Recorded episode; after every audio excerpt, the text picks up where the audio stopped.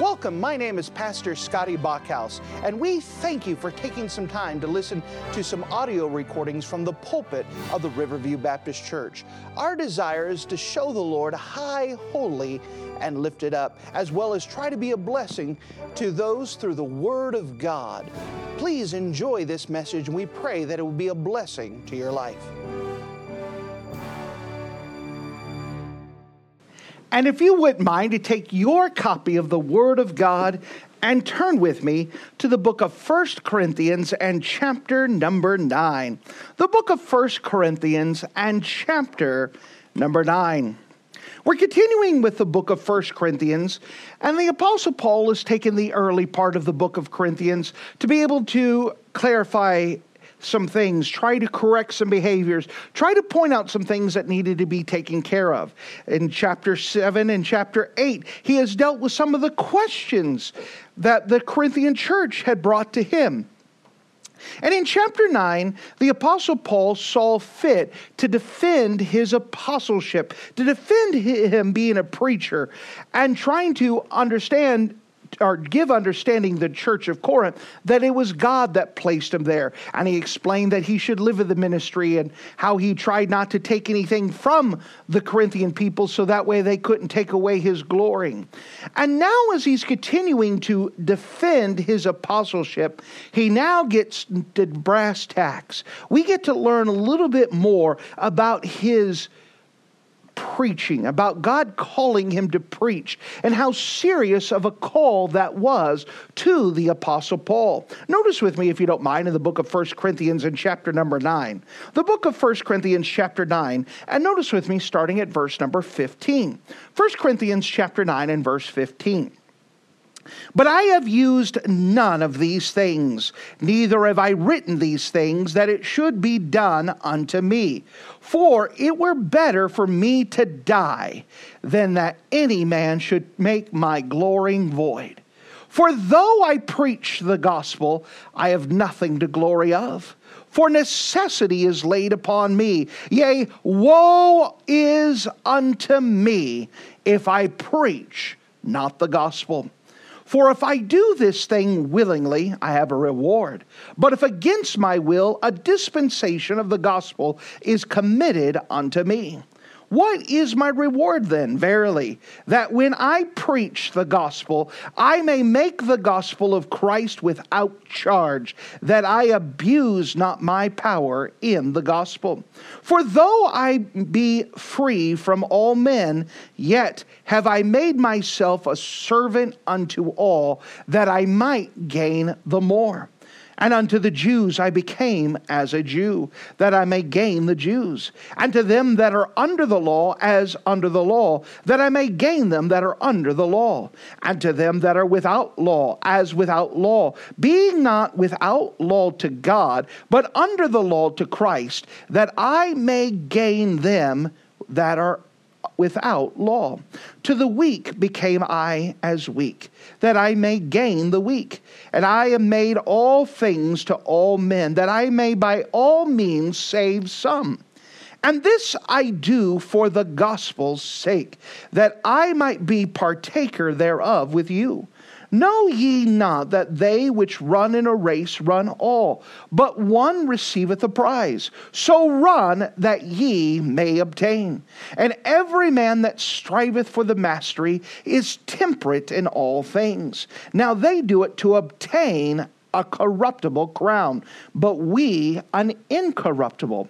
I therefore so run, not as uncertainly so fight I, not as one that beateth the air, but I keep under my body and bring it into subjection, lest by any means, when I have preached to others, I myself should be a castaway. And if you're in the habit of marking things in your Bible, would you mark a phrase that we find in the book of 1 Corinthians in chapter number 9? 1 Corinthians chapter number 9, and notice the end of the uh, the end phrase of verse number 16 Woe is unto me if I preach not the gospel. Woe is unto me if I preach not the gospel.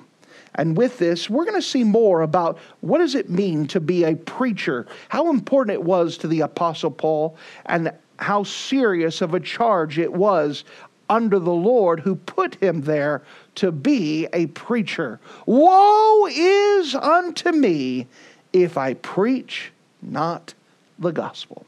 Let's go to the Lord together and let's pray. Dear Heavenly Father, thank you again for you being a wonderful God. And as we come up to you, we're just asking that you would just give me grace, that you would give us wisdom, and that you would let this open up in a special way that these good folks can see a little bit about what it means to be called to preach. What does it mean to be a preacher of the gospel? And what is laid there for necessity? What is important? How's it set in order? And that we could see as we look through the lens of the Bible, through history, how important this call to preach was to the Apostle Paul. Lord, with your Spirit, put power in here. With your Spirit, let it be clear and let it be easily understood. With your Spirit, you would draw us closer to you that we could desire to be used of you as we could see the Apostle Paul's desire to be used by you. Thank you, Lord, in Jesus' name. Amen. For the Apostle Paul, it was quite simple preach or die. Notice again in verse number 15, it says, But I have used none of these things, neither have I written these things, that it should be done unto me, for it would be better for me to die than that any man should glory, make my glorying void. We could see that woe is unto me if I preach not the gospel. Paul's choice was simple preach or die. Follow God's will or die. He didn't want anything else but God's good, perfect, and acceptable will. That's what I want. I don't want anything else. And if I'm not doing what God's given me, I'd rather just die. I don't want to be put on the shelf. I don't want to be put aside. I want God's good and perfect and acceptable will. For the Apostle Paul, that was to be a preacher. If you don't mind, let's examine this passage and see Paul's um, importance, the importance he placed on the call of God on his life to be a preacher. Notice, if you don't mind, we see, first of all, the preacher has no glory. The preacher has no glory.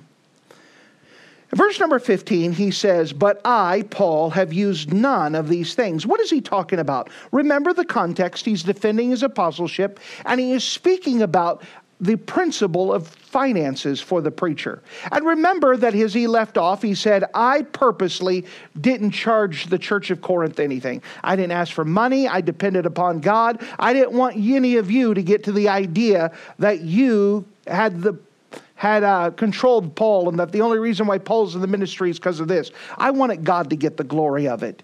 There's nothing for me to boast of. Notice he says, But I've used none of these things, neither have I written these things, that it should be done unto me. For it'd be better for me to die than any man make my glorying void. Paul says, Listen, I have nothing to boast about. It's all about God. I'm here as an apostle because of God. I'm here as a preacher because of God. I'm here as a saved person because of God. I have nothing to glory myself. The apostle Paul is not great. It's all about God. It's all about God. And I don't want anyone to take away from it and saying that they're the reason why Apostle Paul did this, and they're the reason why Apostle Paul did this, and that they're the reason why Paul is successful. I'd rather die than that happen because it's not my glory. It's all about God. You know, the preacher has nothing to glory of himself. All the preacher is, is a messenger boy. It's God's message. It's not even the preacher's message, it's God's message. God's the one who places a preacher into the ministry. God's the one who places a preacher a certain place. God is the one who gives the preacher the message to speak. It's all about God, nothing about the preacher. He just happens to be someone that God is using as an instrument to get his work accomplished. And Paul says, I want to be very careful. It's not me, it's God. And I don't want anyone to take away that glory, that glory in God, trying to say that you did something when it was the Lord who did it. The preacher has no glory. Not only do we see that the preacher has no glory, but we also see the preacher is compelled. The preacher is compelled. Notice with me, if you don't mind, in verse 16. For though I preach the gospel, I have nothing to glory of. For necessity is laid upon me. Yea, woe is unto me if I preach not the gospel. Notice that word necessity. That word necessity carries with it the idea of being compelled, to be forced. The word is often used for the word torture. So when he says of necessity, I'm being compelled, it is torture. I am being forced into this. There was an outside source compelling the preacher, and that was God. God was the one who was putting him there. That's the wonderful Savior. By the way, if it is not the Savior, it's the wrong force. This is important for the Apostle Paul. The Apostle Paul says, I need to preach or die. Either I do God's will or I'm going to die because it's God that's compelling me. It is God that is forcing me. The Bible speaks about the, the callings of God are without repentance, meaning that God doesn't mistake, doesn't make mistakes and he doesn't take it back. The most miserable people I know are preachers who become disqualified because they still have the call of God and they still have that compelling, they still have that necessity, they still have that torture of God pushing them. However, they're unable to fulfill that. That's why they're the most miserable people I know because they have that calling. You know, there's something about the calling to preach is that you, you feel this God pushing you into it and you can't do anything else but preach. That's something with the call to preach. If uh, many preachers, including Spurgeon, D.L. Moody, others, said, if you could do something else other than preach and be satisfied, you're not called to preach. There is a compelling, an outside force that there's nothing else I could be satisfied with other than preach the gospel. That's a powerful force because a lot of people can tinker with things, a lot of people can do things and still be happy. But with the preacher, this is a God called position. This is a God called force, and God gets behind it, and He's behind it, and He is compelling. It is out of necessity. It is even of the word torture that He is, it's a forceful word to show that it is God that is pushing Him there, and there is no other choice. There's no backup plan. Why is it that preachers have a hard time leaving the pulpit when they're old? Because they still have that call. There's still some preach in them. They still, what else am I going to do other than preach? There's something into it. It is an outside force. Now, for some people, this may sound foreign. This may sound um, different. But without a doubt, anybody who knew Paul said, listen, God put him there. There's nothing else that he can do. He will not be satisfied if he is not preaching. Preach or die. I've got to preach. God's put something into me, and he's laid this to my necessity. I have to serve God. Now, again, if that is not God that's putting you there, then it is the wrong force. From time to time, there is some mama called and papa led preacher that goes in there because mama told him he needed to be a preacher or daddy thought it would be a good idea. That is someone that's headed for disaster. But someone who is called to preach, there's no other option. Preach or die. Preach or die. I've got to preach. With this, we see something else that the preacher has a different payday.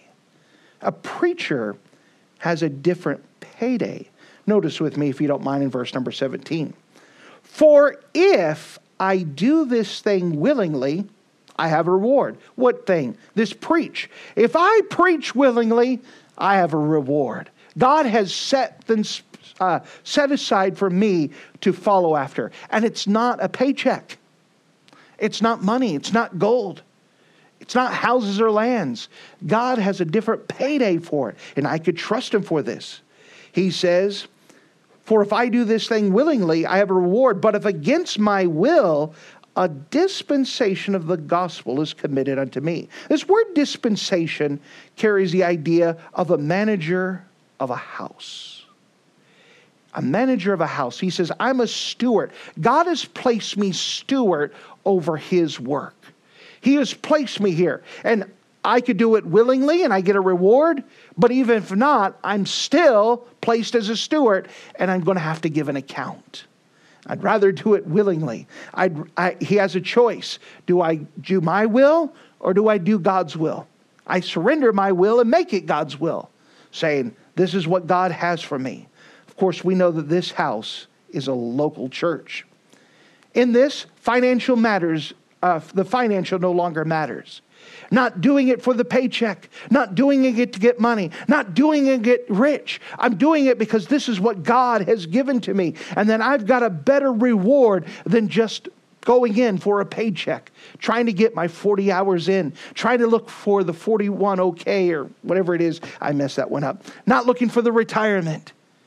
I have something better. God has a reward and He has something for me, and I've got to preach. I've got to preach or I'm going to die moving forward, there's a different payday. Notice again as he continues with this in verse 18 What is my reward then? Verily, that when I preach the gospel, I may make the gospel of Christ without charge, that I abuse not my power in the gospel. He says, Listen, I'm not trying to get money from you. I'm going to preach whether I get paid or not. I'm going to preach whether I get compensation or not. I'm going to preach whether it makes me rich or whether it makes me poorer. I'm not in it for the finances. I'm preaching because God is taking care of me. My money is not my reward. Having God's will is my reward. Many people are familiar with Charles Spurgeon, the prince of preachers. He was used in a very mighty way at the end of the 1800s. And of course, there were other famous people there in the 1800s. One of them was a very famous person by the name of P.T. Barnum. P.T. Barnum, who was in charge of Barnum and Bailey circuses, he was very much uh, going around as a barker, trying to find as many acts as he possibly could to put inside of the tent, inside of the circus, to attract crowds. He had heard of Spurgeon and heard of Spurgeon gathering things up, and so he put a very lucrative offer. Again, this is the late 1800s. And he told Charles Spurgeon that I would love for you to headline some of my acts. And that wherever we travel, I want you to come. And I will give you whatever you want. I'll give you as much manpower as you want. I'll give you as big as a tent as you want. I'll give you any equipment that you need, whatever you think you need to. In fact, you could preach as long as you want. You could preach as short as you want. I just want you to come to my circus and you're going to attract crowds. Think of all the people that will come to hear you. Now, the only caveat is that we get all the gate. Barnum and Bailey gets all the gate. Uh, the circus gathers all the gate. However, every time you preach, we'll give you a thousand dollar stipend. Can you imagine that? Every it's late 1800s. Every time you preach, $1,000. Spurgeon, think of all the people as we travel across the world that you could preach the gospel to. Spurgeon, think about all the people you could influence. Think of all the people that will come to hear you. And then on top of that, $1,000 for how many times you preach short as you want, as long as you want. If you want to preach for two hours, help yourself. You want 15 minutes, help yourself, $1,000 each time. Well, Charles Spurgeon wrote back to P.T. Barnum, simple letter that said, I thank you so much for your generous offer. However, you will find my answer in the book of Acts, chapter 13, and verse 10. If you don't mind, let's look and see what the answer is. We're coming back to 1 Corinthians, but Notice what Spurgeon, the Prince of Preachers, wrote to P.T. Barnum. What was his answer? Now, we don't know P.T. Barnum looked up his Bible and looked at Acts 13.10, but this was the answer that Spurgeon gave back to him. He says, and said, O full of subtlety and all mischief, thou child of the devil, thou enemy of all righteousness, will thou not cease to pervert the right ways of the Lord? He said, I'm not for sale. I'm not going to let you pervert the gospel. I'm not going to allow you to turn the gospel into a sideshow act. I'm not going to let you turn it. I will not be for sale. There's a preacher not for sale. You know, a God called preacher, not for sale. The preacher is going to preach whether you pay him or not.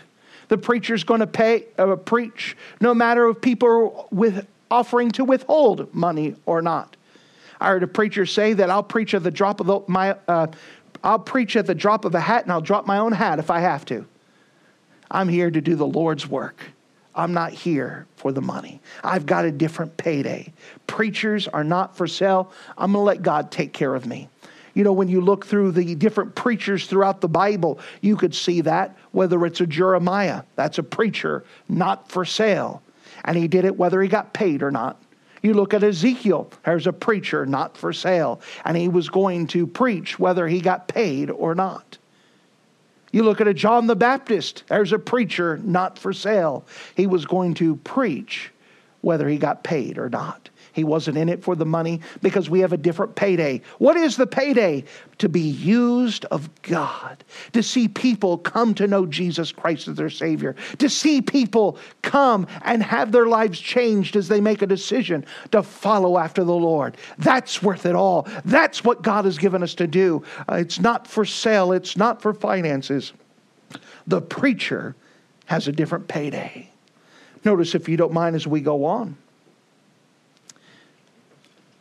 Here, the Apostle Paul is talking to the church of Corinth. Now, remember the context that they're doubting his apostleship. They're trying to dissuade him and trying to say that his message doesn't count. Remember the context? The people have been fighting quite a bit about my liberty. My liberty. I have the right to do this, and I have the right to do this. But you know, there's a second, another thing in here that the preacher has no freedom. The preacher has no freedom. Now, I contrast it with a church that has been fighting for my liberty. I can do this if I want to. I can do this. It's all about my rights, what I can do. I can do this and get away with it. The Apostle Paul says that's not what I have. I don't have freedom. I don't have liberty. Notice what he says, if you don't mind, in the book of 1 Corinthians, chapter 9. Notice with me in verse 19. For though I be free from all men, yet have I made myself a servant. That word servant is the idea of slave. I have made myself a slave unto all. Why? That I might gain the more. Now, in the contrast, the people were saying, my liberty. They were fighting for their rights. My liberty is more important than anything else. However, Paul says, I made a choice to become a slave. I was free. I had so much liberty. Now remember, he was literally free. 75% of the Roman Empire were slaves. Paul was not just a free man, someone who had earned his freedom, he was also a Roman citizen. He was in a very select few people in all of the empire. And he says, I gave that up to become a slave. Now, in a culture where everyone's slaves, and a culture where everyone knows about slavery, you can imagine how baffling that would be to say, I willingly became a slave? Everyone else is trying to become free. Everyone's trying to have their own liberty. Everyone's trying to get to the place where no one's telling them what to do. Paul says, I became a slave willingly, on purpose, a slave to what God told me to do. I don't have any freedom. If God says go here, I go here. If God says say this, I say this. If God says do this, I do this. I've made myself a slave. Why? That I may gain the more. He says, I'm going to let God lead me because I want to see more people saved. I want to let God put me in a place because I want to see more people saved. I want God to let me preach here because I want to see more people follow after Him. I'm going to let God make the choose. I'm going to let God make the decisions for me because He knows what's best. And I just want to be used in a powerful way. The one thing I do not want is to be put on a shelf. We'll talk about that in a second. And he says, I just want to be used. I want God to use me. And God is allowed to tell me to do whatever else. I no longer have a choice. It's no longer God says, do, th- hey, I want you to do this. And Paul says, let me think about it. Let me pray about it. Give me a little bit to meditate on it. He says, My answer is yes, sir, you're the boss. He says, I no longer have freedom. I no longer have a choice. It's not my will, it's God's will. Notice as he goes on. Verse 20, and unto the Jews I became a Jew, that I might gain the Jews. And to them that are under the law, as under the law, that I may gain them that are under the law. And to them without the law, as without the law, being without the law to God, but under the law to Christ, that I may gain them that are without the law. Now, this is pretty interesting. Now, some people will try to take this passage and run a little bit further, but let's just take the context in the Apostle Paul. What does it mean to win a Jew to Christ? The, apostle, the Bible says that five different times the Apostle Paul received 40 stripes, save one. What does that mean? That means five different times the Apostle Paul was put on trial and he was pronounced guilty for proclaiming the risen Christ. Now, this is big. The synagogue then would put that person, Paul, on trial. The rulers would consider the preaching of the risen Christ as blasphemy. And if someone committed the sin of blasphemy according to the law, they would be cut off from the people. What does that mean? So the Apostle Paul preached a risen Christ. According to them, he was guilty of blasphemy, and he was to be removed from fellowship from all Jewish people forever. Well, the Apostle Paul didn't want that. He wanted to reach the Jews. So the Old Testament law allowed for in the book of Leviticus, chapter 18, verse 29, Deuteronomy 25, verse 13, there was a province in the law that Paul was found guilty. But according to the law, he could willingly, pers- willingly take a beating he would be able to allow to take stripes. Now remember, the stripes are actually taking a whip. And he would be put against a post, and they would take that whip and beat him 40 or 39 times. These lashes that would put him close to death.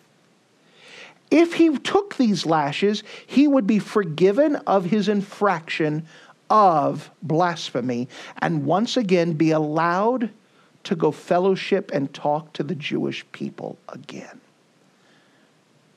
He would be considered a brother still. That means the Apostle Paul, imagine, first time. Paul, you've been found guilty by this synagogue for blasphemy. You must be removed from all fellowship. Leave now. The Apostle Paul says, Sirs, inside of your law, it says that I could take the punishment of whipping in order to restore fellowship. Can I take that option? You mean you could walk off scot free without getting whipped? You could walk away without being touched. You could walk away without any marks. Why wouldn't you do that? Paul says, No. I want to be able to fellowship. I've been found guilty. I'm a slave. I submit to the laws of my master. Please beat me. Please whip me. You know, it's one thing to be whipped outside of your will, but can you imagine volunteering? Now, when he's volunteering, he's volunteering to a bunch of Jewish people who hated him. Do you think they're going to take it easy? Not at all. So Paul was stripped down willingly. He was tied up to a post willingly. They took this whip. One, two, three and they would go harder Many of them would probably and probably do it to the idea that they wanted to kill him with the whips. 39 times. It was against the law to go past 40. So, as a safety net, the Jewish people would stop at 39 just in case they miscounted. They would take him down and say, You've now paid your penance. You're now allowed to go talk to Jewish people again. He would say, Thank you, sir. And go talk to Jewish people again until he was found guilty by another synagogue. They would put him on trial and say, You are found guilty of blasphemy because you preach about a risen Christ. You are now exiled, set aside. You can no longer talk to a Jewish person. The Apostle Paul says, Sir, according to your law, I can be beaten and be restored to fellowship. Can I take that beating? Now, one almost killed him and yet he is volunteering again for a beating so he could be restored to fellowship. Five times he willingly took a beating. This isn't the actions of a free man. This is the actions of a slave being obedient to his master his master chose to allow him to be beat, he took the beating for the purpose that he could still win the Jewish people. Someone says, Listen, Paul, you're the apostle to the Gentiles. Just go to the Gentiles. Why go back? Why? He says, Those are my people. And I want to win them to the Lord. Remember, Apostle Paul, when he would go to a new town, he would always start at the synagogue. He would start with God's people. They're the ones who had the scriptures, they're the ones who had the familiarity. He could build from the known to the unknown. Could you imagine? One beating's enough to almost kill you, and to volunteer for it five times. What are you willing to suffer for the gospel? What are you willing to do in order to be obedient to what God has given you to do? Five times, just so he had the privilege to win Jewish people to the Lord. Five times. Paul says, This is what I want to do. I don't have any freedom I submit myself to my master so I could win the more. Verse 22 To the weak I became as weak, that I may gain the weak. I am made all things to all men, that I might by all means save some. The apostle says, Listen, I don't have a freedom. It's not about me. I'm not trying to make myself bigger than, than what I am. I'm not trying to say everyone should listen to me because of how great I am. I'm willing to put myself in a weak position to win those around me. Now, some people have foolishly tried to apply this and said, well, in order to reach homeless people, I got to become homeless or at least act or smell homeless. That's not what it's saying. Well, in order to reach young people, I got to act stupid like young people and dress stupid like young people. That's not what it's saying. But what it is saying is that we know the people that's around us. If you could forgive the personal illustration, but this is something God has really taught me in the last couple years, is that we know for police officers, there are different personalities. Most of them are alpha males. They're in charge and they have to remain in charge. Well, anyone who knows me knows that I'm also alpha. And anyone who knows nature, you can't put two alphas together. I cannot boss around any police officer and expect to make headway. You know what that means? That in order to win them, I must choose to be weak, submissive, yes, sir, and do the things that I may not willingly want to do, but I choose to, that's not illegal, immoral, and biblical, in order to win them, to act weak. Again, it's the idea of meekness, strength under control. That when I'm around someone who's more submissive, they may need someone to take authority. You need to do this, you need to obey. It's understanding the audience and how to deal with people that I may win the more. There are times that I need to be clear. You need to do this. And there are times that I'm around people that I say, yes, sir, and influence them in order to win them. That changes a lot. Because just trying to pretend to act like them, you're not going to win them. A cheap imitation does not impress anybody. But understanding that I'm a slave. My job is to do whatever is necessary that's not illegal, immoral, biblical to win that influence. Paul says, I took the beatings. Five times I volunteered. I didn't have to. Five times I risked my life just to have the privilege of winning someone to the Lord. For a lot of us, it doesn't take that much to scare us off. Well, I'm not going to witness to them. I'm not going to talk to them. Now, again, this isn't being stupid and being bold and say, I don't care, they could fire me. That's not what we're saying at all. It's being able to work within the rules that you have and earn influence and become weak to win them to the Lord, that I may win the more. You know, there's something about all of us is that we still want to be in charge. You may think that you're quiet and meek.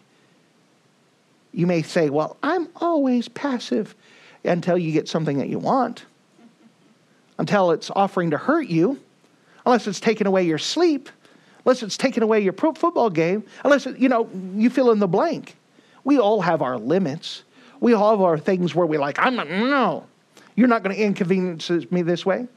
I mean, we're all willing to obey the doctor tell us tell they tell us can't have spaghetti anymore. You know, we, we all know.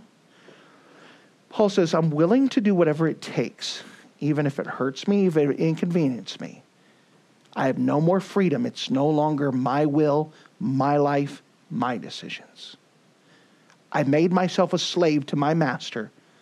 Whatever my master tells me to do, I'm willing to do. I'm a slave. My master tells me to get out in the field and work, I go out to the field and work.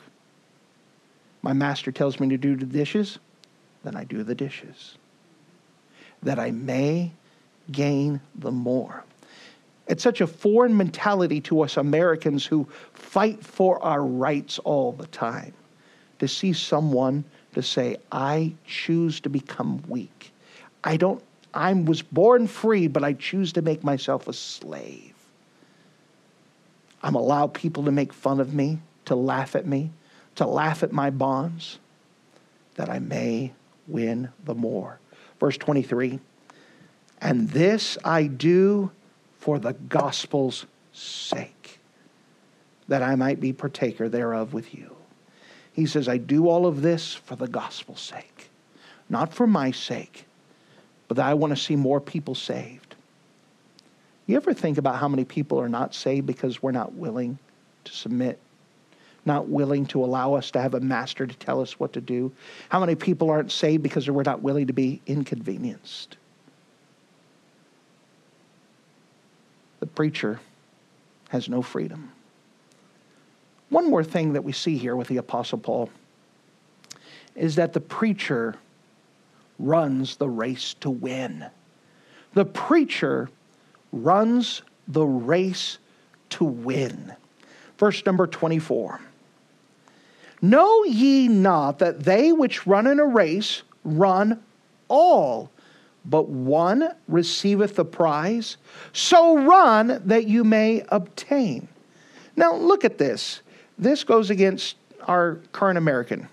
Know ye not that they that run in a race run all? So all these people run, but only one wins. Notice there's not a participation prize in this verse. Why do you run the race? To win. not to participate, to win. I am running in order to win the race that I have, not to skip along, not to hope that I somehow survive. Just outside the city of Corinth, the triennial Greek games were held. These games were famous. At the time of Paul's writings, these games overshadowed the Olympics. These games were the chief glory of the city of Corinth. One of the important events inside of these triennial game, um, Greek games was the race. The word race here is picturing a stadium or, or racetrack. And the only way that you could win is if you actually run. To win a race, you have to learn to be temperate. Notice in verse 23 and every man that striveth for the mastery. Now, again, here's what we're striving for I'm striving to be the best. I'm striving for the mastery. I'm striving to be to be the best I can in the field that I have. I strive for the mastery. Every man that striveth for the mastery is temperate in all things. This word temperate is a very important word. It carries the idea that there are things that I choose not to do so I could win my race. Now, I know it doesn't look like it now, but once upon a time ago, I was a distance runner. Knew a little bit about racing. And in order to run the race, there are certain things I would choose not to do. For example, I wouldn't stuff myself full of pasta and spaghetti right before a race. Now, is there anything wrong with spaghetti? Anything illegal, moral, biblical? No. But I choose not to do it because it's going to slow me down. It's going to weight me down. I'm not going to run my race uh, trying to eat a bunch of ice cream beforehand. Why not? It's going to slow me down. Is there anything wrong with ice cream? No. But I choose not to do it. There are certain things I choose not to have on me. I'm not going to carry and to win a, uh, a race a bunch of sandbags. Sure, I could carry the sandbags, there's nothing wrong and legal, but it's going to hold me back from winning. I'm going to set aside every weight which easily beset me, which is sin. I'm going to set those things aside so I could win my race. I choose not to do some things. I choose not to have because I want to win my race. If Christians would get to the place where they try to win the race rather than them participating, there'd be a lot more that got done. Paul says, listen, I don't want to be a participation. I don't want to just say, well, I was there. I want to win the race. God has given each one of us an independent race, by the way. What are we racing against? We're racing against our own opportunities. We're racing against our own abilities. Every one of us have a different race. We're not racing against each other, but we're racing to win our race. Wouldn't it be horrible if there was a race of one and you still got a participation prize? You couldn't even win your race. You couldn't finish your race. You couldn't do well at your race. We all have a race to one. Now, notice verse 25. Every man that striveth for the mastery is temperate in all things. Now, they do it to obtain a corruptible crown. You know what happens in those Olympic Games or the Triennial Games is that the winner would be brought up to the front and brought and given a laurel leaf, just a crown of leaves around them. It won't even last long, but that's what he got. I run so hard to get this. That's it. Temporal. They worked all year round for that one race to win it, just to get a little crown. That's it. Now, we don't run our race to get something temporal that's going to fall apart. We are running a race in order to obtain an incorruptible crown. That if we run the race that we ought to do and win the race, God says that there's an incorruptible crown that we could win at the judgment seat of Christ. This is a crown that we get for those who show self control, those who show temperance, those who say, I know there are things I could do, but I choose not to do them so I could win the race that I am, to be the best Christian I ought to be in the race that God has given to me. Now, again, all of you have your own race to win. What are you doing to win that race? Or are you kind of hop skipping and jumping? Are you kind of saying, well, I'm going to take a rest here? Could you imagine watching the Olympics and some guy gets a lawn chair, and just kind of, well, hold on. Oh, take a break. I'll, I'll get back into it in a bit. Does he have any chance of winning? Not at all. The idea is that I'm running the race to win. And you'll never win if you aren't disciplined. So many people miss that word discipline, and they won't discipline themselves. Notice verse 26. I therefore, in order to win my race, I therefore so run, not as uncertainly. He says, I'm not running it saying, well, maybe I'll do good, maybe I'll. I'm running to win. so fight I, not as one that beateth the air. This carries the idea of shadow boxing. That if I'm going to win a fight, I just don't punch the air. I've got to connect. I've got to actually get in contact. I'm never going to win a fight as long as I don't have an opponent and kind of doing what the gi- moving and gyrating and just hit my own shadow. It's never going to work. I got to get in the fight. And if you're in a fight, you're going to fight to win. You're not going to fight to get second place. Hey, you know what? Punch me as hard as you can. I just want to show. No, you fight to win. But it requires discipline. So, verse 26, 7 But I keep my body and bring it into subjection. This carries the idea I put my body in discipline. Again, most of us are so undisciplined. It's just part of being fat, happy America. So we don't have to work for a lot. We could show up at a job, put in a minimum idea. And when that carries into our Christianity, we do the bare minimum for Christianity, enough so that we don't feel guilty about it. But we don't fight our race to win. We don't run our race for the mastery. But I keep my body and bring it to subjection, lest by any means when I preach to others, notice what he said his fear was that I myself should be a castaway. This idea of castaway carries the idea to be put up on the shelf, not to be used. For anyone who wants to be used of God, the worst thing that can happen is for us to be put on the shelf, us to be put aside and say, you know what? You're not going to do anything to feel useless. Paul says, I do all of these things so I could reach the more. Could you imagine the Apostle Paul willingly to take five beatings, willingly to take five beatings, and then mess up where God says, I can't use you, come over here, and be unusable after that? He says, Listen, after all of this, I want to stay usable. You know how easy it is for us to become unusable? Just get out of our Bible for a while and we become unusable. Let our prayer life dry up and we become unusable. Place ourselves in a, pla- in a position where we won't obey God. We become unusable usable.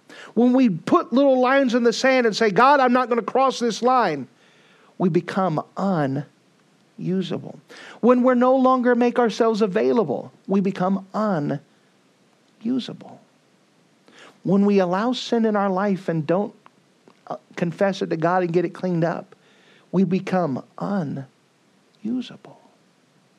Paul says, That's the last thing I want. I did a lot to put myself in a position where God can use me as his instrument, where God can say, I know who I could use. Paul, you're up. If anybody who's played sports and wants to win, the coach, put me in, put me in. The last thing you want to do is sit on the bench and watch everyone else play. Put me in, coach. Put me in. Paul says, I don't want to be put on the bench. I want to be usable of God. My worst fear is to be put upon the shelf, unusable, untouched. God says, eh, I can't use you. You're not the instrument. No, I'm going to put someone else in there. The Apostle Paul says, Listen, my choice is this preach or die. Follow God's will, find what God has given me to do, and win it. Because I don't want to be put to the side. I don't want to miss all that God has for me because my payday is not here. My payday is facing Him and seeing all that He has used me for, saying, Well done, my good and faithful servant. My payday is pleasing Him and seeing people get saved and more people following after Him. I want to be used of God. This is too important. Preacher die. Follow God's will or be put on the shelf be made a slave or fight for my rights. He says, I make myself temperate. I discipline my life to win my race. Every single one of us have a race to be won. Let me ask you a simple question. Are you winning? Are you winning your race? Or are you just playing at it? Are you participating? Or even worse yet, are you watching from the bench, watching from the sidelines, cheering everybody else? Everyone has a race to run. Not everyone's called to be a preacher, but everyone has a purpose in their life. Every single one of you have a good and perfect and acceptable will for your life. There is a reason why God saved you. There is a reason why God created you. There's a reason why God placed you here. And it's not to sit on the shelf. It's not just to be a plaything or mess around thing. God placed you here to win your race. So, what's holding you back from winning your race? Pride? Your liberty? Lack of discipline? Lack of motivation? lack of submission. Every single one of us can win your race. Paul says, For me, I either preach or die. Woe is unto me if I preach not the gospel. Thank you for listening to this audio message. This is Pastor Scotty Bachhaus, and I encourage you to take this information that you just received and make a specific decision to follow after the Lord. If you don't know Jesus Christ as your Savior, let me beg you to take the time to receive Jesus Christ for the forgiveness of your sins. If you are saved, I encourage you to make a decision in your life to help you get closer with the Lord. If there's anything specific we can do to be a blessing or to pray for you, we encourage you. Look us up on the internet at riverviewbc.com. Once again, that's riverviewbc.com. Or if you would prefer to call us, you could give us a call at area code 920 530 6308. Once again, that number is 920 530 6308. If there's anything we can do to be a blessing or an encouragement to you, please let us know. We would love to make ourselves available. Thank you.